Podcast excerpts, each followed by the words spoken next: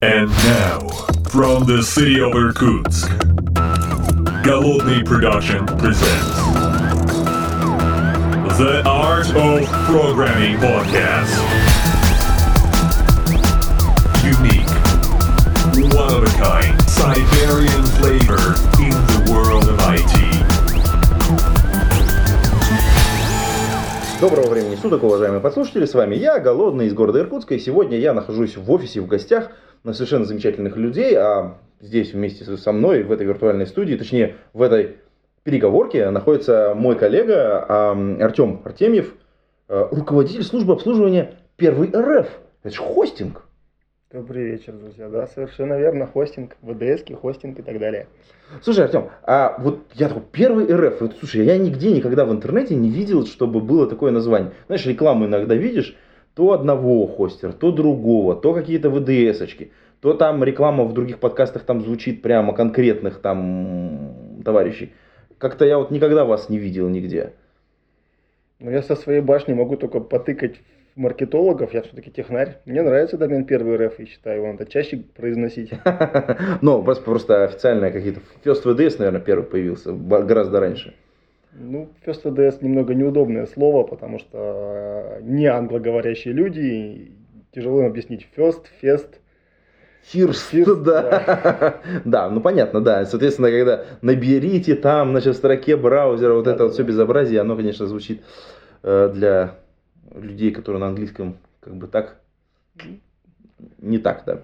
Понятно. Слушай, вот э, вообще мне, меня всегда интересовал вот этот вопрос, как, как вообще поживает хостинг? Что это сам по себе тип бизнеса технологического такого, и как он изнутри стро- устроен? А ты тот самый человек, у которого можно технические вопросы-то поспрашивать. Как оно внутри? Э, Чем отличается э, там, старые хостинги от новых вообще они отличаются? Как они эволюционируют?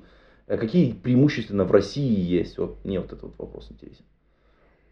Ну, все-таки слушатели технари, наверное, все понимают, как хостинг родился, что это купили железяку, поставили Apache, стали раздавать людям место и полетели. Назовем это, наверное, даже какой-то легаси режим хостинга. Потом люди захотели ставить свои PHP-модули, свои какие-то программы, в то время еще свои Perl-модули ставить. Пе- надо пе- было. Первый был, да. И как бы появились сначала джейлы, потом... Джейлы на FreeBSD Да. прям огонь. Огонь. Да, жаль, что FreeBSD пошла по другому пути. Теперь, теперь это академическая операционная система. Да. А потом А- и OpenVZ, оплакиваем. и нормальные виртуализации честные. Сначала Xen был, потом КВМ, к- да, КВМ, да, потом. да. И хостинг стал вырождаться в некий такой хостинг э, виртуальных операционных систем. Он, правда, на данный момент, наверное, тоже такой режим полулегаси. Потом начали эти VDS, диск от этих VDS ложить на так называемое облачное хранилище, то слово, которое придумали маркетологи, никто не знает, что это. Ну, здесь мы имеем в виду, конечно, какой-нибудь сев, который наиболее популярный, да, это, собственно говоря, э, такая э, Ну, сегодня, если Сего- говорить. сегодня, да, если говорить, да. Ну, там еще есть ряд э, там, хранилищ всяких разных. Там начиная от сетевого ЛВМ, который там по- по-разному делается, по большому счету, очень похожий. Ну, так, если там, один глаз закрыть, да, и там заканчивая, я не знаю. Заканчивая аппаратными железяками за кучу денег, которые тебе раздают каждый э, диск каждой VDS по исказе. Вообще не проблема. Вообще круто, да. Ой, дорого, наверное, прям. Ну, по сравнению с цефом, мы считали, что там ценник можно было на 20 умножать. Ужас. Ну, там цен нету, там просто приходишь, говоришь, вот хочу. Они там считают неделю. Это сложная операция. Да-да-да. Все понятно, окей. Интересно. Ну и, ну и в итоге, как бы, вот современный хостинг, который сейчас все хайпят, все разговаривают, так же, как секс в старшей школе. Все, А, все о нем Все говорят. говорят, да, да, но никто не да, занимается, да? Да, да, но всем нужно сейчас сервер лес, AWS, Kubernetes, Ага. какие там еще слова модные. Не, ну, Kubernetes, да, звучит. Уже прям практически ощущаешь дрожь в коленках, да? А вообще, как бы, в целом получается такое, как бы, поступательное движение. То есть мы начали просто с каких-то скриптов, потом мы виртуализировали операционную систему, ну и фактически там ОВЗ, КВМ, это по, по большому счету в некотором смысле виртуализация такая. Ну и так, докер это что же виртуализация в некотором смысле? Ну такая, вариант. И вот мы все, а в сервер лес, про сервер лес мы это просто все под, разное подразумевают. Ты сейчас имеешь в виду это лямбды амазоновские? Ну да, да, и скорее всего это и получилось, что мы вернулись к нашим ЦГИшкам, с которых начинали. Все идет по кругу, да, все идет по Только мы кругу. не запускаем отдельный Apache, а просто где-то ее в глобальном пуле храним, свою ЦГИшку в лямбде. И по запросу она у нас запускается. Ну, это интересно. Ну, а вообще, прям есть такой запрос э, такое делать? Или пока еще это так, будущее какое-то? Ну, есть э, ниша такая, то есть те же люди, которых сейчас делают Internet of Things, которые девайсы, то есть твоя микроволновка к тебе приходит раз в три дня, как бы, ну зачем тебе держать сервер? Потому что, как бы, ну, она ре- редко приходит, а тут ты экономишь грубо тупо деньги. Слушай, ну ты, у тебя же там миллионы этих вот продано э, этих микроволновок. Ну ладно, микроволновок я загнул, но не миллионы, но много.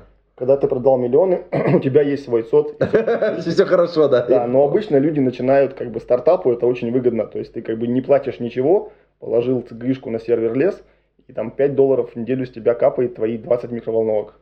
Стартап летит. Ага, ну да, логи- а- окей, да, поднимаем инвестиции, а дальше потом строим свой ЦО. Нормально. Вполне вариант. Ну а вообще, э, в целом, как бы, если мы сейчас российский рынок рассмотрим, вот, вот мы, же, мы же обиженные. Обиженные вообще за, за самое главное, да?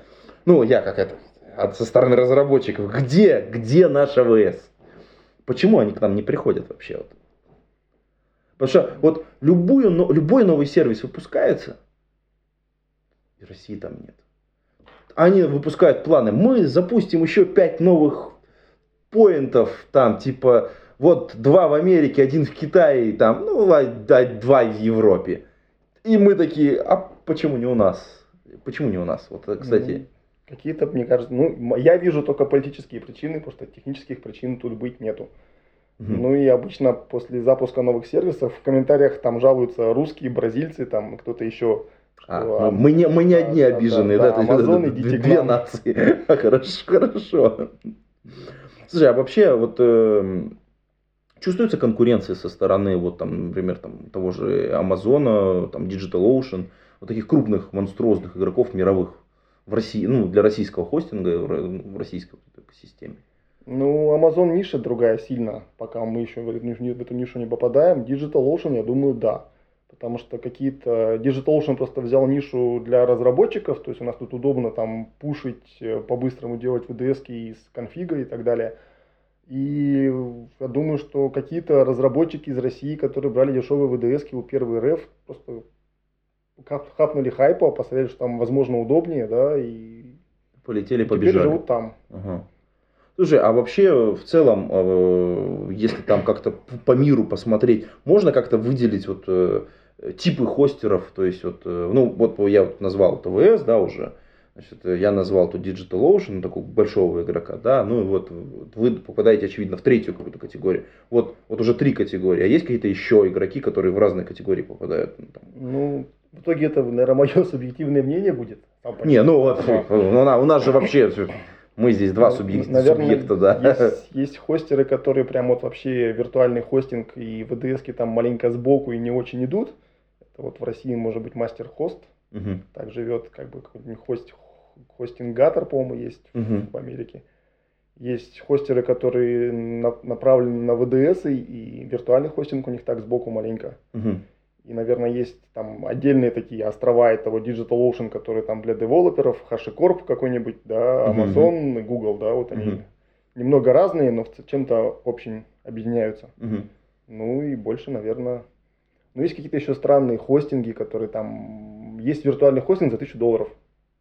Ох Есть- ты, есть ничего таки- себе, вот это, вот это да. И они как-то живут, то есть как бы они обещают, что ты вот нам даешь 1000 долларов, у тебя будет просто обычный виртуальный хостинг для твоего одного сайтика, но все будет работать.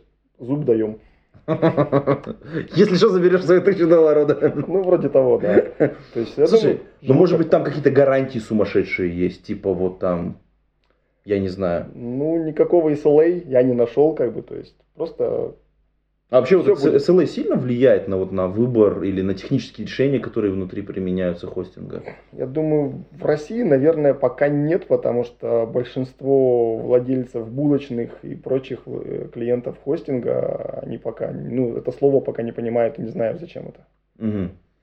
То есть это как мы просто не доросли, да, то есть, ну, а так, если в целом как-то мы движемся туда, Ну, если, мне кажется, вот года три назад точно это слово SLA на сайтах русских хостеров было, ну, редко встречалось, мгм. потому что, ну, просто аудитории не было, не писали.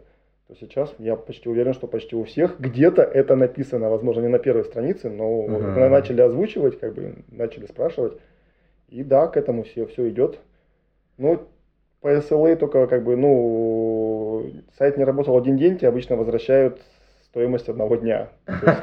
Ну, тоже, тоже, ну, ну, ну, честно, да, по крайней мере, да, ты такой, как с точки зрения человека булочный, он это, это немножечко честно. Но в целом надо понимать, это, если э, немножко поменялись люди и, и потреб- тип, тип того, что они хотят. Если раньше, мне кажется, больше сайты хотели, то теперь уже хотят продавать что-то через интернет. Или, или это такое мое субъективное мнение, как человека как со стороны. Ну, да. Просто ни для кого не секрет, что весь бизнес пошел так или иначе в интернет. Сейчас тебе нужно купить половую тряпку, ты что делаешь? Ты выясняешь, какая лучше. Ну, Нужно найти статью, где 5, 5, 5 половых тряпок об- обзирают, да, и вот эту можно купить прям. самое главное, да, прям в статье есть баннеры, ты пойдешь покупать, да. И теперь у человека, когда случается там 200 заказов в час его сайта, а оффлайн магазин он закрыл, если сайт упал и не работает, для него это просто катастрофа, как бы он теряет деньги и так далее. Ну, понятно, да. Поэтому люди начинают задумываться о надежности. И отсюда вот начинают расти вот эти всякие облака, AWS и так далее, потому что там уже как бы у тебя есть несколько зон доступности, ты сразу должен строить свой сайт так, что у тебя он там э, расширяется горизонтально, ты можешь его на двух VDS сразу поместить, а базу реплицировать. Ну, то есть это становится дороже, сложнее, но в целом, как бы, для клиента, если это приносит деньги, окей. Ну да, как бы э, технари скорее поняли и донесли это людям, что железяки ненадежны. Железяки и соды и все остальное, сколько бы ни было генераторов, вводов, э, интернетов, дата-центр и так далее, все равно сломается. Поэтому давайте просто ставить по две, по три одинаковых в разных странах. Ну, все. Слушай, а вот вообще в целом, вот если мы посмотрим, то вот этот ЦОД, да, то есть это, это вот э, для, для меня, человека неискушенного, это там набор стоек, в стойках, значит, соответственно, сервера, в сервера, значит, из каждой стойки, опять же, есть какое-то коммуникационное оборудование, есть э, резервирование питания какое-то, да, и э, вот для того, чтобы хранить данные, есть какой-то сторож, который тоже, возможно, рядом с этими же стойками находится, по, скоростной отдельной сети общается с этими снодами, да, и вот это такой взгляд неискушенного человека, так сказать, на все на это. А, а как это в реальности? В реальности очень сильно начинается создание. Вот у тебя есть здание, а что, будет, что случится, если будет пожар рядом в соседнем помещении здания? Ага. ЦОД должен работать. А тебе пожарные поливают водой там стеночку с другую. То есть, как бы, экскаватор выкопает яму обязательно. Кстати, у вас, у вас было такое? Было, конечно, да, два- дважды или трижды там в разных точках Москвы нашу оптику перекапывали. У вас просто заходит 6 оптик, и мы все, все, все, перекопы пережили нормально. 6 оптик, это норма- нормально, Да, молодцы, да, кру- кру- да. крутаны, Было да. такое, что решили поменять э, асфальт вокруг ЦОДа и каким-то там битумом замазали кондиционеры. Начало все перегреваться, там срочно каким-то бензином там отмывали водкой эти кондиционеры Ужас, слушай, Да, истории. серьезно, да. С- Слушай, а не было каких-нибудь, знаешь, типа там облав там в дата-центр, чтобы там, там ОМОН какой-нибудь туда врывался, еще что-нибудь? Естественно, было. Слушай, а вообще, э, кстати, да, если мы про, про экстремальное, про все говорим, тут же каждый хочет, каждый, каждый же думает, что это его интеллектуальная собственность, ВДС-очка, переживает за нее, а вот как бы органы правопорядка приходят, проверяют, вы как с ними взаимодействуете вообще? Как вообще этот процесс построен в России э, с точки зрения вот, ну, там, российского законодательства и вообще в целом практики существующей? В целом я бы сказал, что органы не такие плохие у нас и работают. И они про интеллектуальную собственность не очень переживают и не очень хотят за нее бороться. Скорее вопрос, что настоящие преступления они приходят раскрывать прям наш СОД. То есть это, как правило, это печать дипломов, печать документов, п- продажа наркотиков. То есть вот за это приходят по-честному, и, и финансовые преступления еще бывало тоже, да. Приходят по-честному, просят данные, и, как правило, мы идем навстречу, и нам нет смысла прятать своего единственного клиента в ущерб всем остальным. Потому что органы приходят с бумажкой и готовы изъять буквально все, закрыть все, опечатать, как бы всех выгнать и все выключить. И для бизнеса это будет катастрофа. Угу. Ну, то есть, по факту они приходят уже с соответствующей бумагой, с ордером, по, по факту на, на изъятие или на получение данных, да? Там опытные оперативники, которые показывают тебе ордер, не дают тебе его в руки, потому что, говорят, обычно бывает, что его тут же съедают, э, рвут, там еще что-то, как бы, а без ордера уже мы ничего делать не можем. Отдаст, слушай. Не, ну я представляю, что в принципе это возможная какая-то история, потому что, ну, как бы, да. А в целом, а были изъятия, ну, то есть, прям пришли там, типа, вот, вот это вот, вот, вот эти четыре шкафа мы уносим. Было Или там, такое... знаешь, машки шоу, чтобы приехали и там. Ну, это обычно одновременно. То есть они приезжают на изъятие, они берут с собой вот эту опергруппу в масках шоу, а, и обычно эта опергруппа таскает то, что изымает, как я понял, из моего опыта. И, ну, ребята все приезжают не так, чтобы совсем сбух... ну, не то, чтобы они были безбашенные какие-то, то есть мы нормально пообщались, поняли, что им надо, что вот, вот, вот, вот сервер, где живет ваш клиент, но на этом сервере еще живут, скажем, там 20 наших клиентов, то есть договорились, что они подождали там полтора-два часа, сходили пообедали, мы мигрировали всех остальных клиентов, остался на сервере один клиент, как бы, и отдали им оборудование. Угу. Оборудование они увезли в Питер, и через два месяца позвонили, сказали, что мы можем оборудование забрать. Ну, это такая, то есть, э, success story для вас с точки зрения оборудования. Или, или нет, вообще изъятие сервера, это насколько сильно ударяет по, там, по инфраструктуре, по там, ну, зависит от объемов инфра инфраструктуры. У нас один сервер, это ну, не больно. Я помню, даже изъяли два. Ну, только то, что сервер два месяца он не приносил денег и не работал, как бы единственный минус, ну, после этого его вернули. Ну, это даже хорошо, могли вернуть через два года, он просто был не нужен. Просто был, оставьте его себе, да. Ну, понятно. Слушай, а в целом, как бы вот это вот Э, если я понимаю, весь, все твое подразделение, то есть ребята, которые занимают, то есть админы, которые, по сути дела, на своих плечах держат, так сказать, хостинг и переживают за то, как, чтобы там все работало, эм, они же постоянно борются, это, борьба за живучесть системы. Чтобы вся вот эта, весь этот дата-центр жил, все эти папы жили, все эти пользователи жили. Там, как вообще вы с этим, как, как, как это мониторите, что используете, что не используете? Как вообще понимаете, что клиент ну, какой-то неправильный, что что-то там случилось, какая-то проблема? Ну, частично есть автоматические сервисы, которые как-то пытаются предугадать увеличение нагрузки, там, занятость дисков, что они будут больше заниматься и заранее мигрируют клиентов на более свободные ноды, чтобы здесь было. Ну, плюс бывают как бы откровенные всплески. Со всплесками сидит человек, глазами разбирается, смотрит. Э, обычно проблема в том, что мы не запускаем эти программы, и мы не знаем, чего от них ожидать. То есть у человека выросла нагрузка на ЦПУ, на все его четыре ядра, он все четыре ядра ест последние четыре часа без остановки, заходишь к нему на ВДС и пытаешься понять, действительно скрипт там PHP без смс и регистрации является его скриптом, либо его взломали. Ага. Если это день для человека, можно позвонить человеку поговорить, написать поговорить, как бы, то есть, ну, очень часто э, по косвенным признакам это очень легко узнать, если запущен скрипт, но самого скрипта уже нету, то есть его уже удалили и запущен он из папки TMP, ну, как правило, его можно убить, перед, этим сняв дам, чтобы потом человек разобрался, откуда он был запущен. Угу. Дальше все летит неплохо. И написать об этом человеку, он даже тебе спасибо скажет. А насколько вообще вот клиенты технически грамотные или адекватные, то есть вот какой-то процент, процентаж? Вот, вот, вот эти вот именно в конфликтных вот этих ситуациях, где вот возникла аварийная ситуация, что там, нагрузка выросла. Не знаю, я думаю, что майнеры, спамеры и вот это все, это же как бы ваша повседневность. Я думаю, очень большой процент очень адекватных клиентов. То есть в целом в большинстве готовы к сожалению, наверное, не готовы обновляться, потому что большинство клиентов это какие-то владельцы бизнеса и так далее, которым однажды веб-студия, либо какой-то админ что-то там настроил, показал, где в CMS создавать новые товары и менять цену старым, либо вообще выгружает из 1С товары на сайт и дальше полетели. Как бы. И вот у них старая CMS, которую взломали, и с ними начинаешь общаться, они говорят, что обновлять ее точно не смогут и не будут, потому что все сломается. Того человека, который это делал, давно нету, он два раза умер и переехал. И В итоге пытаемся просто как-то закрывать все эти уязвимости, там, делать все файлы доступными только на чтение, чтобы новые вирусы не появлялись, э, закрывать все лишние порты. И вот, то есть, ну, идти по, по пути, сохранить клиента и, и овцы целые, и ну, волки ну, сыты. Слушай, а вот вообще в целом вот эта вот э, проблема абьюза, она же, она как бы в обе стороны э, работает, потому что с одной стороны у вас есть клиенты, которые ну попали просто потому что там их сломали, а с другой стороны есть же огромное количество всяких э, там блок-листов, там, там самый известный, наверное, спамхаус какой-нибудь, да? Как вы с ними живете?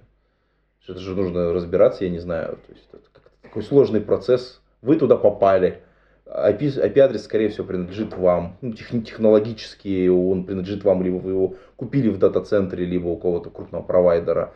Он на, он на вас записан. И, и как, как, как, вот, как, как вот это происходит? С адресами купили тоже есть интересная история. Адреса в аренду брать нельзя хостеру, потому что однажды тот, кого ты берешь их в аренду, скажет, все, хватит, отдавай обратно. Ну, понятно. А, был такой человек, он многим хостерам давал в аренду адреса, а один раз 1 января сказал, а теперь в 5 раз дороже. И все хостеры срочно там за неделю всем своим клиентам меняли адреса, IP-адреса. Все клиенты были недовольны, половина убежала, потому что как бы, ну, те поменяли IP-адрес, уже проще переехать, если собирался вроде как. Ну, понятно, да. Это такой прям сигнал, что ну все, вселенная сказала, переезжай, мужик, да. да поэтому IP-адреса только свои, только честные, только на нас зарегистрированные. Да, самое больное, когда приходит какой-нибудь злодей, обычно э, злодей использует какую-нибудь там ворованную кредитку, у него много денег, он покупает сразу себе 150 ВДСок, на каждую ВДСку по 200 IP-адресов и побежали с нее пакостить, память баловаться. Ага. А, ну, он, он потом у него деньги закончились или он перестал спамить? Как правило, в течение 4 часов наша автоматика как бы его понимает, что это что-то не то, какой-то не тот. Там, да, случаются какие-то триггеры, возможно, если совсем сильно как бы пакости, то даже автоматика сама закроет, если как бы есть сомнения, то автоматика поставит флажок дежурному человеку, дежурный человек посмотрит, да, и закроет его. Но, тем не менее, постоянно у нас от 500 до 1000 IP-шников находится в блэк-листах. То есть, да, при удалении услуги IP-адрес идет проверяться, как бы, если он попал в блэк-лист, то он в специальный список идет, сидит отдельный человек, его, его работа заключается просто общение с блэк-листами. Я не знаю, они вас, наверное, как облупленных знают. О, это, это Вася, привет. Ну, это плохая сторона, потому что дешевый хостинг, как бы, очень часто случается, они вот знают, что, типа, опять у вас это самое. То есть мы объясняем, что мы по-честному ставим заслоны на регистрации, что у нас нельзя зарегистрироваться, не указав настоящий телефон, ты прям должен с телефона принять звонок, все по-честному, как бы там поговорить с человеком, что вот прям совсем на халяву у нас пролезть и зарегистрироваться не получается. Угу. Слушай, ну а в итоге как бы возвр... много, много, ну, многие адреса обратно потом очищаются, не назовем это так, да? Но они очень, поэтому даже по кругу ходят. То есть он очищается, запросто через полтора года, там через полгода опять попадает в блэк-лист, ну, опять понятно. очищается. Наверное, даже историю не собираем, наверное, было бы любопытно однажды посмотреть. Ну да, сколько, какие адреса, да. Вот это невезучий, да. Слушай, а вот Э, есть же не только зарубежные, есть же не только про IP-адреса. Ну, точнее, про IP-адреса, но уже наши, давай, к нашей, к реальности. Мы про ментов поговорили, давай про Роскомнадзор. Про самое святое, так сказать. Хотя это слово можно говорить в эфире? А, Роскомнадзор? Слово Роскомнадзор, Роскомнадзор, да? Окей. Ну, наверное, один из самых неприятных, с кем приходится общаться, потому что требуют заблокировать все и везде. Как заблокировать непонятно. Вот вам их HTTPS адрес, вот вам просто домен. А домен ссылается на IP адреса Google, Яндекса, Cloudflare. Всех, да, всех подряд. Да, и, и самого же Роскомнадзора. Поэтому как бы вот с ним постоянно общаемся. У нас там в дата-центре стоят специальные железячки от Роскомнадзора, которые контролируют, что мы действительно качественно исполняем требования Роскомнадзора и блокируем все, весь этот список из, по-моему, сейчас уже там около больше 100 тысяч ресурсов. Ага. И мы все э, с тревогой ждем того момента, когда весь этот список перестанет помещаться в наше оборудование – Потому Атас. что маршрутизаторы как бы, то есть, ну, тоже ну да, там тоже ограничена память, конечно, естественно, и ты не можешь без, до бесконечности с этим списком жить. А вообще, кстати, как они предполагают дальнейшее развитие этой ситуации? Ну, я вот надеюсь, что как-то это разовьется, либо перестанет все это быть как таковое, либо это как-то модифицируется в какие-то более интересные технические решения. Ага. Потому что сам Роскомнадзор технических решений не предлагает. Он предлагает только список, а дальше вы сами крутитесь как хотите. Слушай, а с другой стороны, вот если мы говорим про Роскомнадзор, там же э, очевидно, очевидно возникает следующая история.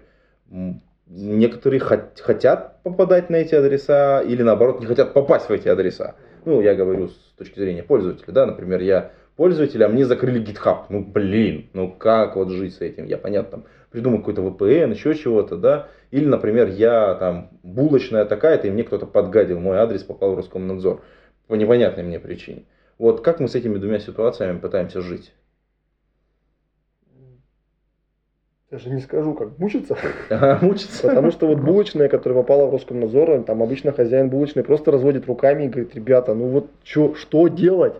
То есть мы говорим, что мы, мы со своей стороны, нам, нам тоже неприятно, когда наш IP-адрес попадает в Роскомнадзор. Обычно мы там до года его оттуда вынимаем, Ужас. Потому что Роскомнадзор просто не отвечает, потом отвечает этими бумажками из суда, что вот он почему вас заблокировали, суд сказал, мы заблокировали. Разблокировать можем, но скорее всего по суду. Обратная операция. М, АТАС. То есть как бы... А легальной быстрой процедуры никакой нет, да, вообще? То есть это...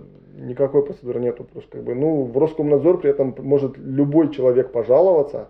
Кроме того, даже есть отдельный бизнес, люди регистрируют домен, на домен ложат какую-нибудь запрещенную там детскую порнографию, тут же сами на себя жалуются, Роскомнадзор закрывает домен, а потом этот домен резолвим на любой IP-адрес. Соответственно, заплати нам денег, и твой конкурент попадет в Роскомнадзор. попадет в Роскомнадзор. Все понятно. Слушай, а обратную операцию, это же тоже при- прикольно, мы же там Роскомнадзор как-то это... Можно понять, что вот он приходит, и ему надо показывать все правильно. Там же, наверное, не, про- не автоматика работает, там люди, наверное, ходят. Или там как, как- какой вообще процесс происходит? Это же не автоматический процесс блокирования. То есть там должна быть проверка какая-то. Потом э, там, товарищ полковник должен прийти и сказать, да, точно, здесь что-то не то. Вносим в черный список. Ну, со своей стороны могу только дизассемблить этот процесс, попытаться, Ну как, да. как черный, как черный ящик. Чё- чё- посмотреть. черный ящик. А, внимание. Та-та-та-та, Теперь черный ящик. А, Вообще, также есть еще вторая половина бизнеса. Люди регистрируют также сайт, нигде сайт не светят, жалуются сами на себя в Роскомнадзор, смотрят, с каких IP-адресов к ним пришли. В итоге собирают все IP-адреса Роскомнадзора, с которых ходит эта бабушка и проверяет, есть ли там запрещенный контент. И после чего говорят, что ребята с казино, без проблем, размещайтесь у нас. Если к нам, к нам придет Роскомнадзор, мы покажем магазин по продаже цветов. И ваше казино увидят только ваши клиенты, но не Роскомнадзор. Мгм. Слушай, ну интересно, да, такая, такая многоходовочка, многоходовочка. Ну, кстати, она не, так, не то чтобы сильно такая крутая, потому что, как бы, в общем, схема работы понятна, да. Проверяем, смотрим, собираем, вовремя блокируем и... Ну, все упирается в техническое несовершенство э, требований Роскомнадзора и в техническое совершенство интернета. остальных, Слушай, ну а а вообще как... э, Давай вернемся немножко обратно к AWS, э, DigitalOcean, Google, вот этим, этим крутым большим Мгм. парням, а, ко всем остальным тоже в целом. А Как в целом вообще вот этот весь рынок живет? Я так понимаю, что он растет, по большому счету, и количество сайтов увеличивается, и там вы по- постоянно там доставляете, увеличиваете свои мощности. Ну, количество сайтов увеличивается. Рынок, рынок прям виртуального хостинга, я думаю, сейчас, ну, по моим оценкам, наверное, либо стоит на месте, либо уменьшается. Мгм. Потому что как таковой виртуальный хостинг, наверное, его эра, прош- эра прошла. И когда люди хотят, они хотят что-нибудь уже поинтереснее. А что поинтереснее? Ну, например, ВДС, да, для начала. Он тоже Мгм. как бы уже такой непонятный рынок, вроде еще он есть и какие-то перспективы есть. Опять же, мое мнение, да. Но его вот по- подпирают, э, э, когда ты можешь прям разместить свой сайт, как, по-моему, Тильда называется. А, ну я понял, да, Да, как конструк- как- конструктор. конструкторы сайтов, да, когда Мгм. то есть у тебя откровенно та же самая булочная, тебе ничего не надо, ты платишь там те же 500 рублей в месяц, но при этом люди тебе сразу дают шаблон, ты- куда ты Ну вписываешь это свой- Викс, Да, Тильда, да, вот да, это да, все, да, да? да, да, да. Прекрасное решение для небольших организаций. Когда тебе Мгм. нужна просто визитка и список меню, что у тебя там есть. Слушай, ну да, все, все мелкие клиенты, как раз такой сред- средний сегмент выжирается весь. Интересно, слушай, они... Но, кстати, Викс очень сильно, очень-очень популярен, огромный рост у него там, прям, если посмотреть. Слушай, а вот, э, ну, АВС, я смотрю, растет, то есть они постоянно что-то новенькое придумывают и прям что-то открывают, открывают центр за центром. Это потому, что к ним приходят крупные сервисы или потому, что там потребителей стало настолько много, что они вынуждены там открывать все больше и больше точек доступности? Как ты думаешь, такое, по твоему мнению, ну, экспертное? Конкретно АВС, мне кажется, вот у них очень хороший маркетинг, очень хороший хайп и очень много успешных компаний, которые говорят, что мы пользуем АВС и экономим на этом. Там вот недавно была статья Netflix, угу. что они там, по-моему, что-то почти две трети экономят по сравнению, если бы они купили железо. Ну, то, что за счет того, что они ночью отказываются от лишнего, как бы, да, в прайм-тайм, когда все смотрят их каналы. Они берут. Они, как... да, еще как бы на, на, на одну третью у них ночью оборудование, а два, еще две трети докупают на прайм-тайм. На прайм-тайм. Mm. И это, возможно, как бы часть ошибки выживших, да, то есть Netflix выжил, пользуясь Amazon, и считает, что он экономит, и люди думают, что мы сейчас тоже начнем экономить. Ну да. А, а по факту не всегда, как бы, да, то есть э, мы пытались там сравнить, если мы будем строить какие-то аналогичные решения, я могу сказать, как АВС. Ну, нет, ну, окей, окей, да. Да-да, какие-то кластерные решения, то там получались там что-то более чем в пять раз дешевле можно их предложить в России, чем получается у Амазона. Интересно. А вообще в целом э, вот эти вот э, ну, если мы говорим про большие сервисы, это очевидно, что и бывают большие проблемы, потому что там чем популярнее сервис, тем больше вероятность того, что на него придет э, охотиться кто-то неприятный. Охотиться я имею в виду какие-то атаки, какие-то, соответственно, проблемы. Как вот пользователей вы защищаете или там крупные игроки защищают, ну, с точки зрения вот всяких DDoS атак и прочего всего, вот это вот все пространство, оно как-то покрывается? Или это просто дорого там каким-то образом защищать своих клиентов? Ну, конкретно, если говорить про DOS-атаки, какие-то вот такие атаки, то это все аутсорсят прямо сейчас. Я думаю, прямо все хостеры аутсорсят. Там есть компании типа DOS Protection, DOS Guards и еще какие-то серии, сети, сети этих компаний, uh-huh, uh-huh. которые для хостеров предлагают прям решения, партнерские программы, что, ребят, давайте вы... На нас будете да, заворачивать, да, а да, мы да, тут... Там даже проще мы анонсим айпишники, их либо они, они анонсят наши айпишники, и мы через них покупаем черную оптику, которую они очищают. А, То есть там для пользователя это вообще все прозрачно. Понятно. И все хорошо. Единственное, стоит денег для клиента, откровенно. Ну, ну да, понятно. Да. А строить самому DOS-защиту, как бы, ну, это надо посвятить а, откровенно там отдельный отдел людей, который будет это генерить, следить за этим, как бы, ну, DOS-защиты меняются, ну, DDoS-атаки меняются, как бы, да, надо ловить их, знать и в этом вариться. Ну, кстати, а что из последнего такого крупного происходило, что мы прям, так сказать, можем, можем обсудить? Из последнего крупного буквально вчера. Что было 1 марта? 1 марта, да, да. мы пишем, вот, кстати, 2, да. Да, GitHub э, заявил, что получил самую крупную DoS-атаку 1,3 терабита. Получил ее с помощью усиления атаки через memcache, что у всех даже не у всех, но у многих, кто пользуется PHP, стоит memcache для хранения сессий, хранения байт-кода PHP. И оказалось, что в мемкэше есть дырочка, и мемкэш может усилить вашу атаку. Так вот, по общению с хостерами в России отметились все.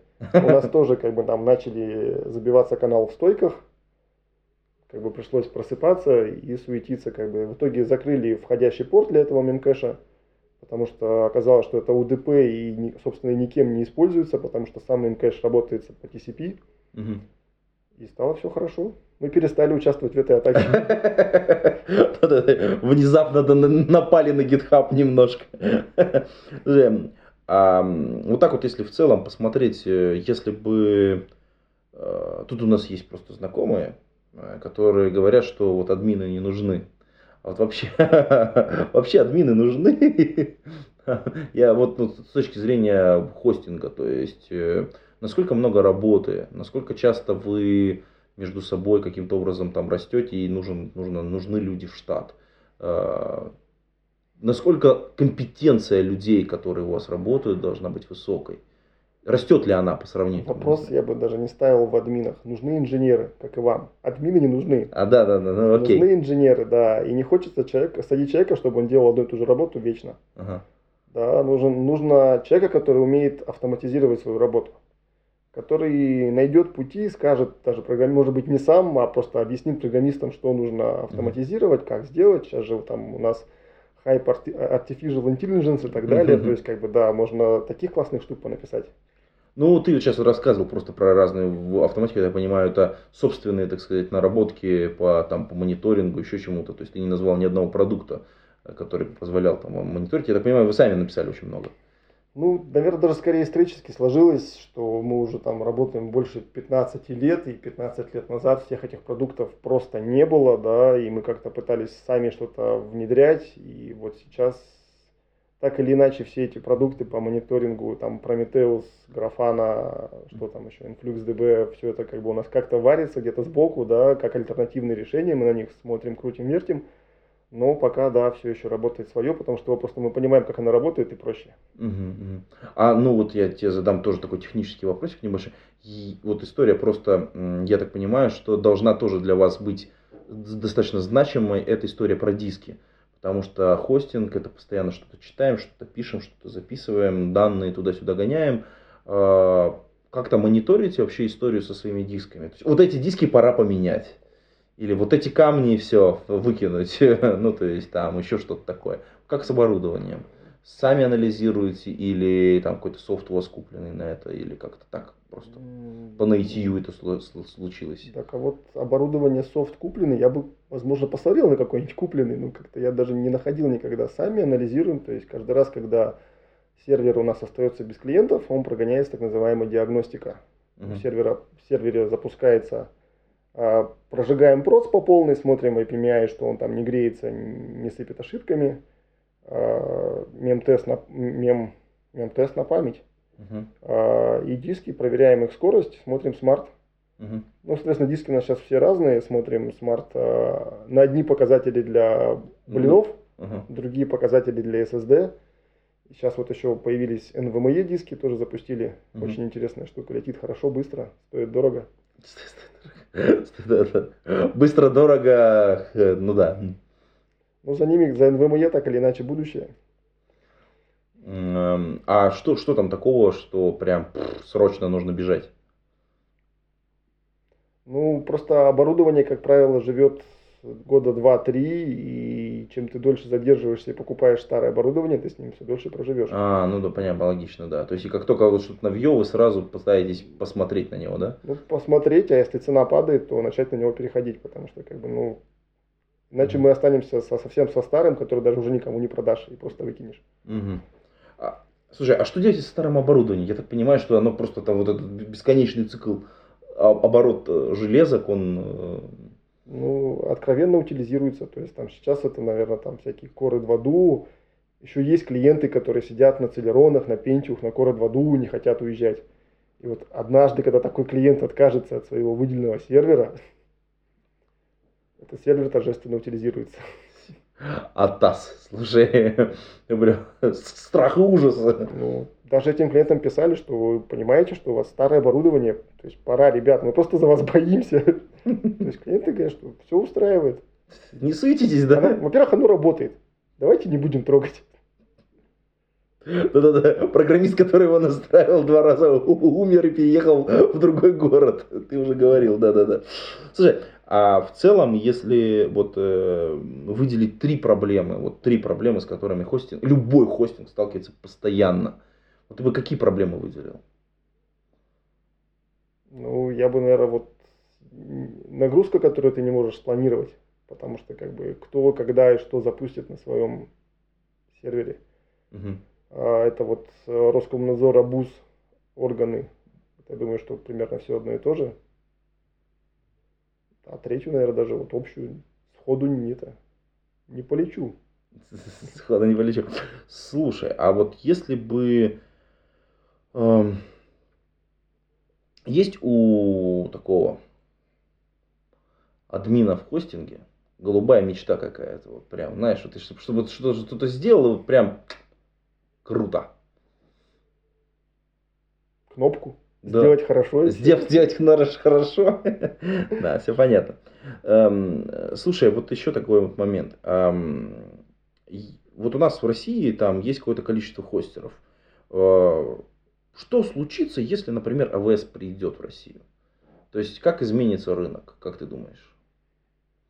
Ты сказал, что они дорогие безумно, а вот, ну, как бы это вот... эм, Ну, как изменится? Ну, если говорить про вот legacy, хостинг, э, это вот то, что когда есть просто люди, которым все еще нужно VDS. Мгм. Просто VDS, как бы. Мгм. А все-таки Amazon просто VDS тебе так или иначе не дает. Там целая история ее заказать, мгм.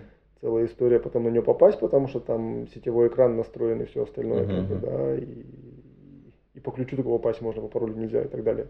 Что, в принципе, неплохо. Я думаю, для начала никак не изменится. Но в целом все хостеры, думаю, подумывают о каком-то типе клаудных решений, Мгм. надежных решений для людей и борются за эту нишу. И вот эта ниша пострадает у хостеров. Все-таки AWS это Ну да, с хайп ним, и клауд. с ним придется бо- бороться как бы очень сильно. Все понятно. Ну а вообще, как бы, как ты думаешь, много компаний в России, для которых это было бы важно? Ну, с точки зрения вообще, ну, то есть, вот, типа, российские документы закрываешь, еще какая-нибудь холера, то есть, вот это вот все.